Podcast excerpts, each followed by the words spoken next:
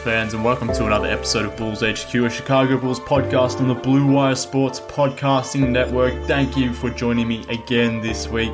On this episode of the show, I was uh, reluctant to get on the mic and to uh, record a podcast. I'll put it that way because I'm, uh, well, I'm not recording straight after the Raptors game. I've allowed myself two, maybe three hours to collect some thoughts. I went into the into the woodshop after the game to just chill out for a bit and just try to make sense of what what we sort of had to witness to our first home opener for the Bulls. It was not it was not the way you would ideally like to kick off the season, particularly after yesterday, where the Bulls came back and sort of eked out a win against the Memphis Grizzlies. Thankfully, Coby White and Zach LaVine saved the Bulls in that game, but that again wasn't a very convincing win against a not so great Grizzlies team, so you weren't sure how the Bulls were going to back up against the Toronto Raptors. Uh, even though the Raptors had lost Kawhi, we still knew they were going to be a pretty good team out east, and yeah, it was bad. It was really bad to the point where it was tough to even watch at times. 108 to 84, the Bulls lose by 24 in their home opener. But the game was over by the third quarter at some point, and it, for whatever reason, it just feel, felt like no one on this team could get their offense going beyond maybe even Wendell Carter. And uh, I guess the amusing part of that is at, at, some point Wendell was three from ten from the field during the third quarter. He ends up ends up finishing with six of fourteen, shooting twelve points, a team high twelve points, might I add. So that just goes to paint. Uh, oh, that paints how bad this game sort of was for the Bulls. Wendell Carter, 12 points, 11 rebounds, by far and away the Bulls' best player.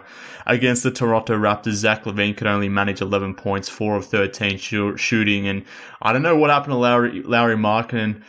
And same thing happened in the Grizzlies game as well. Three for three of ten shooting, nine points for Lauri, had the seven boards, four turnovers, for, four turnovers for Markkanen, and, and it just sort of continued his misery from that Grizzlies game as well, where he only had the nine points in that game, eleven rebounds, four of fifteen shooting. He didn't have a really good matchup in that Grizzlies game be it Jaren Jackson or Brandon Clarke or Jonas Valanciunas, the Grizzlies didn't have a good matchup for Markkanen to necessarily guard himself. And those players could all guard Markkanen pretty well themselves. Whereas when we move over to the Raptors game, it was kind of a similar story where the Raptors had Pascal Siakam at power forward. That's not a play you want Larry Markkanen to guard, whereas Pascal can guard Markkanen. And obviously Lauri had himself a pretty damn impressive game one of the season, but his last two games have been complete duds. And I don't know what to make of Markkanen. I don't know what to make of Markkanen. I guess that's the disappointing part in this. You can you can take an L when your team plays well, or maybe you just get outdone by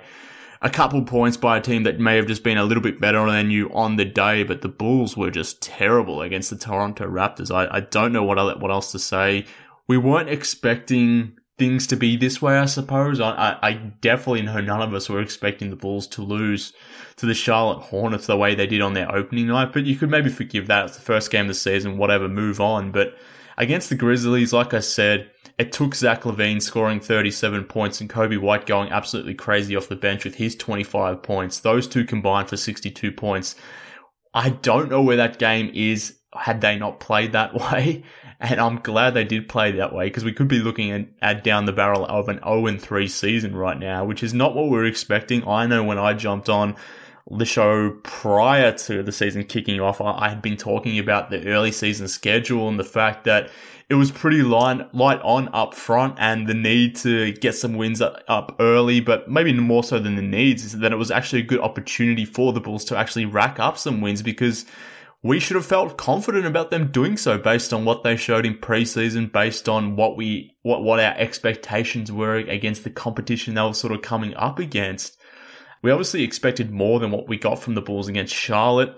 Even though they won against Memphis, like I said, it wasn't a convincing win, but you take the win, obviously. But again, you probably expected more. I, I was expecting at least a double digit win in that game, and I don't think I'm being unfair at this point to be thinking that based on what we saw in preseason and the fact that the Grizzlies are perceived to be one of the weaker teams in the NBA. And I don't know what's going on with this Bulls defense, but in their first two games of the season, they gave up 60 point halves to the Charlotte Hornets and to the Memphis Grizzlies, two teams that most certainly do not have enough offensive firepower to justify scoring 60 points in a half of basketball, let alone putting up triple figures. So Yeah, it, it, the Bulls defense hasn't been good. Obviously, we all know about that. We, we talked about that when the Bulls lost to the Charlotte Hornets. Obviously, their three point defense was bad in that game. I guess it sort of improved slightly against the Grizzlies, but having said that, the Grizzlies don't necessarily have a team that's going to go out there and launch a lot of threes, whereas the Ton- Toronto Raptors, they are a team that is capable of shooting the three. They hit 15 against the Bulls, but maybe more importantly, they attempted 42. So not only are the Bulls giving up three point makes, but they're giving up a lot of attempts behind the three point line. So their three point defense has been bad to start the season. Their transition defense has been bad as well, which has often given up a few of these three pointers as well. So just all problems all around for the Bulls on defense. But I, I guess we sort of expected that somewhat, I guess we didn't necessarily think this Bulls team, based on the personnel that they had on the team, were going to be much of a defensive squatter, but maybe where they could come out and sort of run out and get the advantage on their opponents was on offense. And I guess we had some credible reasons to think that given what they were doing in preseason and how good that preseason offense looked. But for whatever reason, thus far during the regular season, that, that version of the offense has disappeared. I don't know where the ball movement has gone, but again, that has sort of disappeared. We didn't necessarily see that in this rap, in the, uh, in the Raptors games. The Bulls actually finished up with 18 assists to 16 turnovers. That is definitely not an ideal ratio. And again, against the Memphis Grizzlies, again, not a very good Memphis Grizzlies team, but the Bulls only had 18 assists to 13 turnovers in that game in comparison to 40 made field goal attempts. So the ball hasn't been zipping around along the perimeter like we had hoped or like had we had seen in preseason. The team is definitely not throwing the ball around like they were in preseason and they're not making quicker decisions like they were in preseason. And maybe that happens when your shooters aren't necessarily shooting the ball, the guys that typically have the ball in hand. Maybe they're more reluctant to pass up a shot and also make a pass to a shooter rather. And because of that, the ball sort of starts sticking in players' hands and it becomes a bit of my turn, your turn type basketball. And it's not the type of brand of offense that Boylen and co obviously want to be running. But I, I don't obviously know that to be true. That is me speculating. That is me trying to come up with some ideas as to what the hell has happened on offense, but it hasn't been good. And it's taken one or two performances from a couple, a couple plays in each game to really sort of get the Bulls over the line here. I, I don't know where the Bulls would be in game one without that Lauri Markkanen performance. Obviously, he was amazing in that game, but Zach LaVine was nowhere to be found. But you go to the Memphis game, we already touched on it, but Markkanen was bad in that one. Without LaVine, without Coby White, that is a definite loss.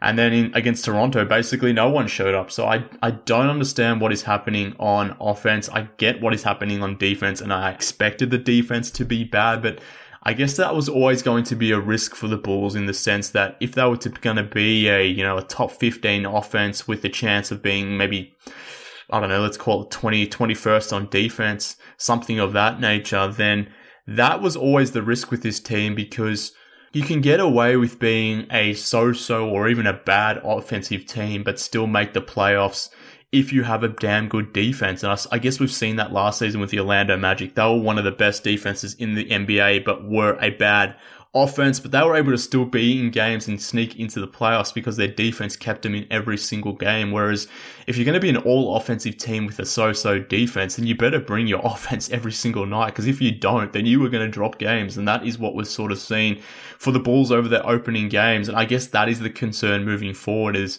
if their offense isn't going to click, isn't going to hum like we expected and based on what we saw in preseason, then they don't necessarily have that defensive backbone to fall back on, which is, I guess, something that we as Bulls fans have always had that to sort of fall back on that defensive identity of our teams. And I, I mean, I talked about the Orlando Magic being an all defense, no offense type team, but those Thibodeau teams that that came post the Derrick Rose ACL, particularly in those in those seasons that Derrick didn't play, those teams were exactly that, that, but they were able to get to the postseason because they still had a great defense, even if their offense sucked, and that kept them in games. Whereas if your offense sucks and obviously your, your defense isn't clicking on most nights, then you're going to struggle. So unless the Bulls bring their offense every single night, then we may be in for a run of bad games here, but I hope that is certainly not the case because even though the Bulls haven't been that great over the first three games, they do still have an easy schedule at least over the next two to three games. So the opportunity is then for ter- for, for them to turn it around. And they are only one and two. It's not the end of the world. Things will get better. Obviously, there's too much talent on this roster for it to be this bad, but there are still some, some, some concerns. I obviously talked about the defense. I've talked about offense, but I guess bringing it more down to an individual level, I, I really don't know what's going on with Larry Markkanen and his jump shot and where he's just his his offense is more more generally. I mean, he's taking seven threes a game through three games only has made one per game, and which equates to about 14.3%, which is crazy. I mean, obviously Lauri has too much shooting capability that that will obviously regress back to the mean, but he has looked really, really strange in this, these couple for opening in these opening first games, particularly in this game against the Raptors. It, he only had five shots in the first half, two from five from the field, didn't necessarily even want to go near the ball. And I wonder if that's because he was so bad in that Memphis game where it was four or 15 from the field that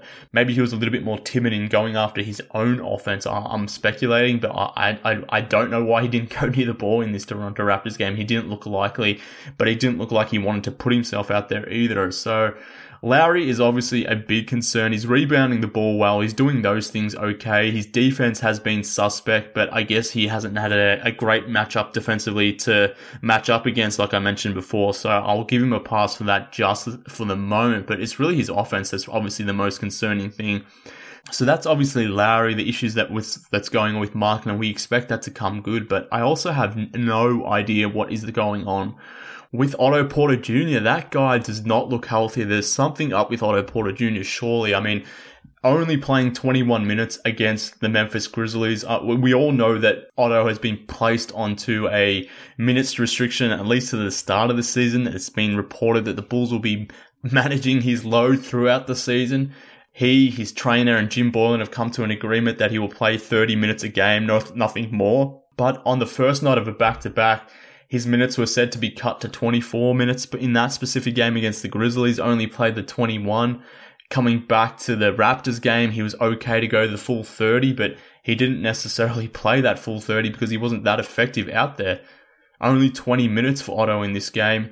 And I guess a lot of that comes down to the fact that he did get smashed in the face and that wasn't ideal. But Otto just hasn't looked right more generally. Take away the, the, the fact that Stanley Johnson smashed him across the jaw and Otto had to go out with that blood sort of streaming out of his face. That wasn't obviously ideal, but beyond that, it doesn't look like he's moving properly. Uh, it, it is weird that he would be on a minutes restriction this soon into the season. I think that is a bit strange, but there was a couple times in this game against the Raptors where Otto was sort of driving to the basket and he was getting zero lift at all when We, we don't think about Otto Porter as a, a, highly athletic player. He's not a player that plays above the rim. I mean, how, how often do you actually get to see Otto Porter sort of driving in and, and finishing at the rim or dunking hard at the rim sort of thing? We don't necessarily see that from Otto. It's not in his game. But even then, uh, on the occasion when he did drive in this game against the Raptors, he, he was getting zero lift to the point where smaller players on the Raptors and the Raptors were playing a small backcourt in Kyle Lowry and Fred VanVleet. Those guys were able to challenge his shot simply because Otto just couldn't get any lift off the ground. So I wonder if he's carrying a leg injury. Maybe it's that hip injury. He's had some reoccurring hip issues over the years. And maybe there were some other issues there as well last season, but it does appear that there's something up with Otto Porter Jr. I guess it's not me alone that is sort of speculating on this. I even Stacey King on the broadcast was mentioning that maybe Otto's carrying something that he hasn't necessarily made public, and you would hope so because his play has been damn bad thus far f- through three games. Obviously, only averaging 7.3 points per game, shooting 26.1% from the field, and, and even worse from the three point line, 23.1%. So Otto has not looked like the Otto that we saw obviously in February last season. I don't know what is up with him, but I'm assuming he's hurt because this is not the typical Otto Porter that we're used to seeing before. So that hasn't been encouraging from Otto. I wonder if any of the Bulls beat guys will be able to sort of eke out what's going on there. If there is something, in fact, going on, I, I almost want there to be something going on because if it's just a bad play, then that is kind of discouraging given that Otto's 27 year old. He's, he's definitely not past his prime or anything like that. Obviously, he could be in a rough stretch, but he didn't look that great in preseason either. So yeah, I, I think there's something up with Otto Porter Jr., but obviously we'll wait and see if any news comes out about that because obviously we're just speculating at the moment, but he hasn't looked great at all. And he hasn't been alone. His former Washington Wizards teammate, Tomas Satoransky, he was probably better today against the Raptors. At least he started strong, spotted up for some three pointers, hit two of his four threes against the Raptors. But beyond that, against the Grizzlies, wasn't really assertive. Even in the Charlotte game, he was a little bit too passive for my liking.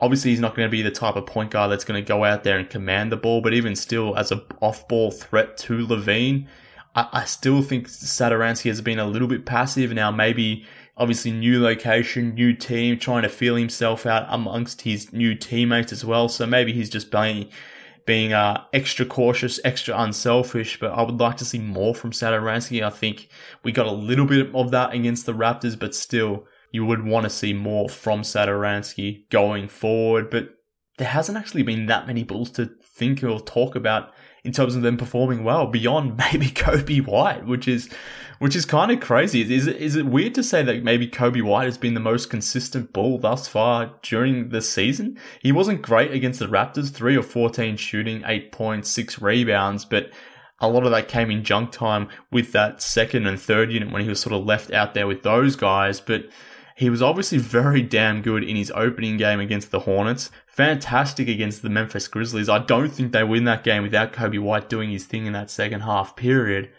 Yeah, he's actually been damn impressive in the sense that he's been consistently bringing it. He probably hasn't been the best player in each of the games, but I think over the first three games at least, he's probably been amongst the top three players on the team. So that is both encouraging and concerning in the sense that the Bulls have been able to get this great performance out of Coby White. He's so far ahead of my expectations as to where I thought he would be, but the fact that he's probably figuring in your top three or four players so soon, it it is kind of concerning in the sense that guys like Lauri who look amazing one game, then all of a sudden look damn bad. And that's what's worrying, I guess, because we know Zach LaVine, we know Larry Market, and even Wendell Carter can have themselves some big games, but can they consistently do it?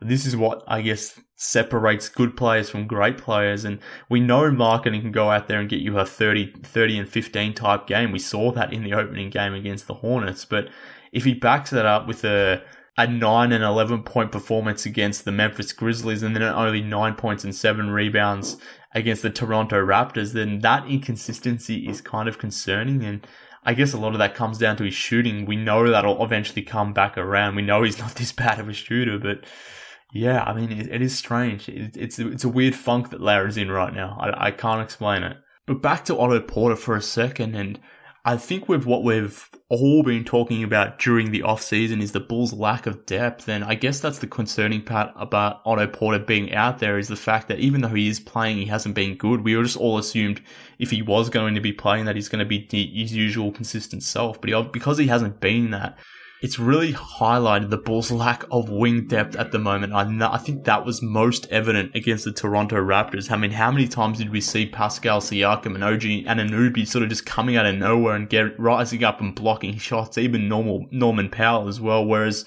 the Raptors had these lengthy guys. You know, take away Kawhi Leonard, they still had these types of wings out there. Whereas the Bulls, without Otto Porter Jr. on the floor, even when he is on the floor and he's not necessarily playing as we all know he can, I thought that this this Raptors game really emphasized the Bulls' lack of depth and the issue that that presents in itself. There was a time where Kris Dunn was actually the one guarding Pascal Siakam, and I mean that is definitely not ideal. I mean Kris Dunn has been fantastic defensively to start this season, but you don't want a six foot four point guard guarding someone like Siakam. So the Bulls just don't have that wing threat off the bench at the moment, and that was most stark uh, today against the Raptors, where the Raptors were throwing at guys who are huge. They can play defense and they can hit three pointers. Obviously, that's the type of player the Bulls need on the wing. Otto Porter is that type of player usually. Obviously, hasn't been thus far, but they need that type of player off the bench as well. Obviously, we know Denzel Valentine, not necessarily defender, but he's been completely out of the rotation to start the season. Got his four and a half minutes today against the Raptors, but that was in complete junk time.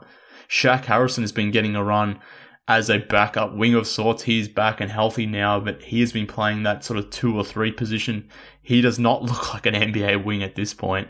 So the Bulls are really relying on that Arcidiacono, White, and Kris Dunn sort of backup rotation, and there isn't a small forward to be found amongst that unit, and they were really found out against the Toronto Raptors. You could probably get away with that against the Grizzlies and the Charlotte Hornets, but against some of the better teams in the NBA, you just can't really afford to do that. And I think that is going to be a problem. And I, I kind of wonder if that's the reason why we're seeing Otto Porter play right now is the fact that the Bulls simply don't have an option at small forward beyond Porter because Chandler Hutchison is also injured. So maybe Porter is carrying something and playing through something just, just to sort of get by or the Bulls to get by at small forward at least because they have no real option at small forward. So that was completely stark to me, as was some of the rotational choices that Boylen has been going with. And I mentioned this on the on the last show, I believe, but it's something that sort of emerged in the, the in preseason as well, at least in the last two preseason games. Boylen had been taking Wendell Carter out early of games and putting him back in with sort of three to four minutes left in the first quarter so he can get out there and maybe have more minutes with the second unit in a more of more of an all defensive type identity that the this second unit is trying to establish. So he would pull Wendell Carter early, get him back out there with three three minutes to go in the first quarter, and he would no- normally be out there with sort of Thad Young. Kris Dunn would come in, Coby White would be in, and then Ryan Arcidiacono would be that tenth guy, along with maybe Luke Kornet at some point.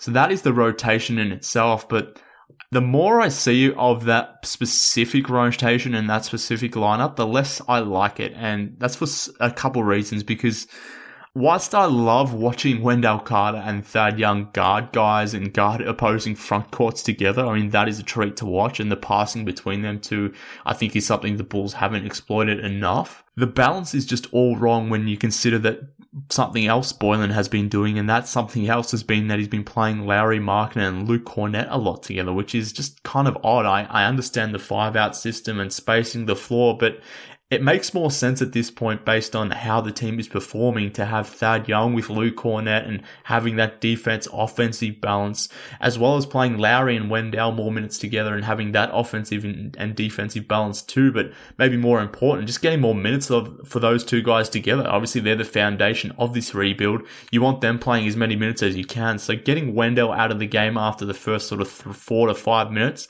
I don't like that move. I'm assuming, or I'm, I'm hopeful that it's a move made simply out of the fact that maybe Wendell is still rounding himself into game shape and maybe it's a conditioning issue that Boylen needs to get him out of the games a bit earlier just so he can catch a breath or two. But if it's anything beyond that, if it's a strategic de- decision to make it an all defensive unit, then I, the more I watch it, the more I'm against this for Wendell Carter's sake, but the second unit's sake as well. I understand why he wants to have an all defensive unit out there, but I would prefer to see a more balanced attack and I guess I would prefer to see almost Lauri Markkanen being the one that's played into that second unit because that second unit really does sort of lack some offense when you've got Wendell and Thaddy there in the front court and it's really only Coby White offensively out there because you're not expecting much from Kris Dunn and Ryan Arcidiacono to do much on offense. So I think that second unit could actually use an offensive punch. So I like the idea of putting Lauri in there, maybe getting him in there to kickstart his own offense. But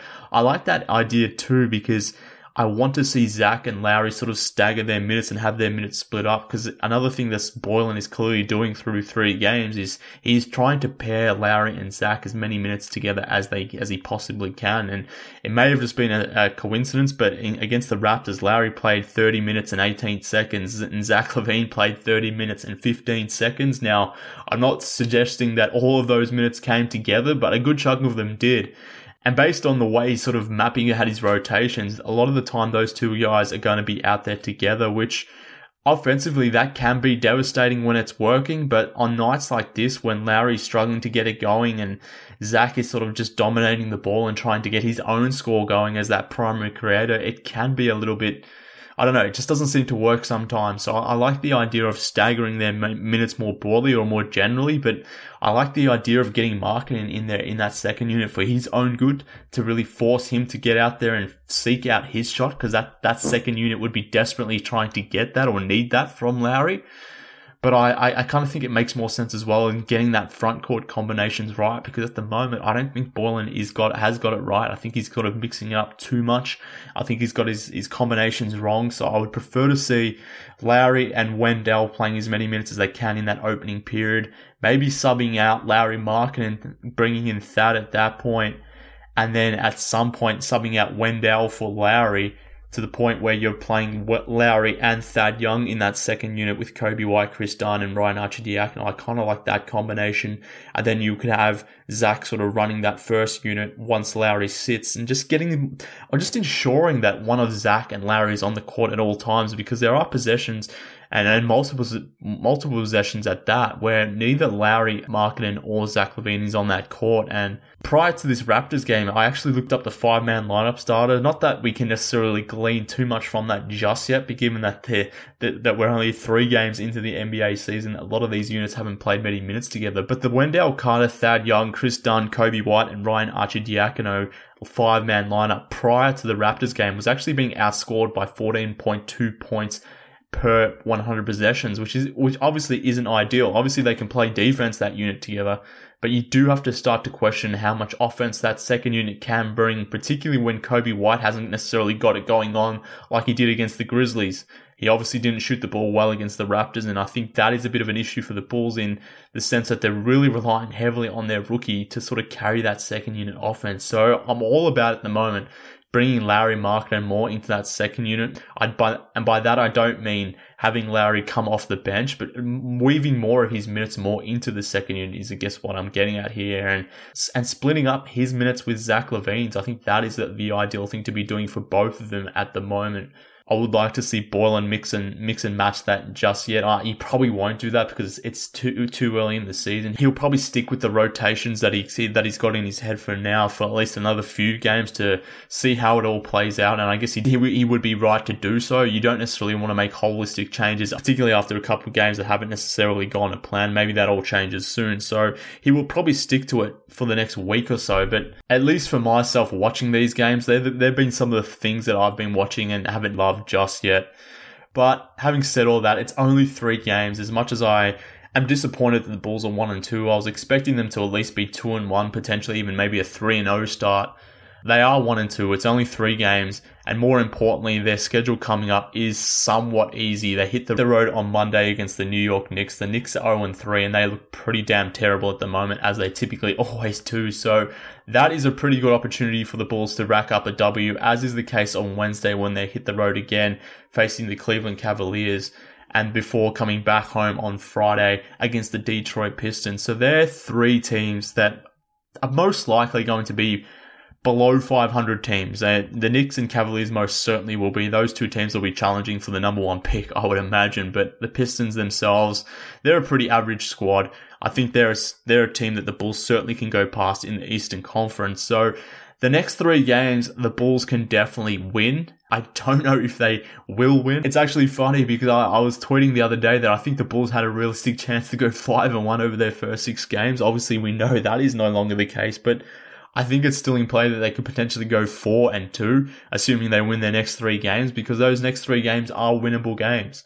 But that all starts with getting back to what we saw in, from the Bulls in preseason. If they can bring that offense back around and maybe just lift their defense slightly, then these next three games should be W's. They've got the Pacers after that and the Lakers after that as well, as well as the inform Atlanta Hawks. So the Bulls really need to rack up these W's up front in the season because their back half of the season, and particularly March and April, that's when their schedule gets really rough. So it's actually important for the Bulls to be almost above 500 for the first few months of the season because they're probably most likely going to rack up some L's in that March and April period. So we need the Bulls to be almost a 500 team to crack into the playoffs. But if we assume that they're going to have a, a losing record in March and April, given the competition that they will be coming up against, then to offset that, they'll need to have some months here in November, December, January where they're looking like a, an above 500 team. And obviously it was a really damn good opportunity for the Bulls to be that in October and November. But yeah, this is not the start that none of us have, none of us have imagined. We are, we're all pretty positive coming into this season and we had good cause to be, but uh, it hasn't gone to plan just yet. But but maybe this next upcoming week can sort of be the, uh, the the change that we need, though, the start of the change that we all need, where some cupcake games against the New York Knicks, the Cleveland Cavaliers, as well as the Pistons. Maybe those three games can be enough to jumpstart this Bulls season, at least at least I'm damn well hoping so. I don't want to be watching any more bad Bulls basketball. We've had enough of that over the last two seasons. Even that three alphas era, that is not what I considered enjoyable basketball. So for me, at least, and probably many of you listening, the last three years being a Bulls fan has been tough. this upcoming season was meant to be a positive one, one of one of growth, one of hope. But uh, the uh, the first three games of the season have been somewhat problematic, and we we kind of feel like we're watching those the same old squads from the last couple seasons. But maybe we're whereby where we were tuning out of those games or we had such low expectations where we didn't necessarily give a shit about you know a loss to the Toronto Raptors or a loss to the Charlotte Hornets. Now we have actual legitimate expectations of this Bulls team being actually being pretty good. These losses start to sting a lot more, so hopefully the Bulls can get their shit together and get back to playing like we what we saw in preseason because we know that this, there is talent on this team. We know that they can get it together, but it's just a matter of doing it all at the same time. And hopefully they do it this upcoming week. But I don't really have anything else more to add, Bulls fans. And to be honest with you, getting this podcast out was tough based on what we've seen in the opening three games. But I, I thought I'd get it out there, wear my Bulls across the chest, and be a loyal Bulls fan. It's tough right now for all of us, but hopefully it all turns around pretty quickly. And I, I, think we all know that there's enough talent on this roster for that to happen. But thank you for joining me on this episode of the show. If you get a moment, follow me on Twitter at MK Hoops. Follow the show on Twitter too at Bulls HQ Pod. Shoot me an email if you have any questions. If you want to be part of the Bulls HQ Discord forum, hit me up bullshqpod at gmail.com. I'll send you a link so you can be part of that. We've almost got 80 Bulls fans up in there, so I'd love you to be part of that and help us push that number up towards 100 as we reach the back end of 2019. But thank you for tuning into this episode of the show. Hopefully next time we're back, we'll be talking about a few W's, but until then, this has been Bulls HQ. Thank you for tuning in, Bulls fans.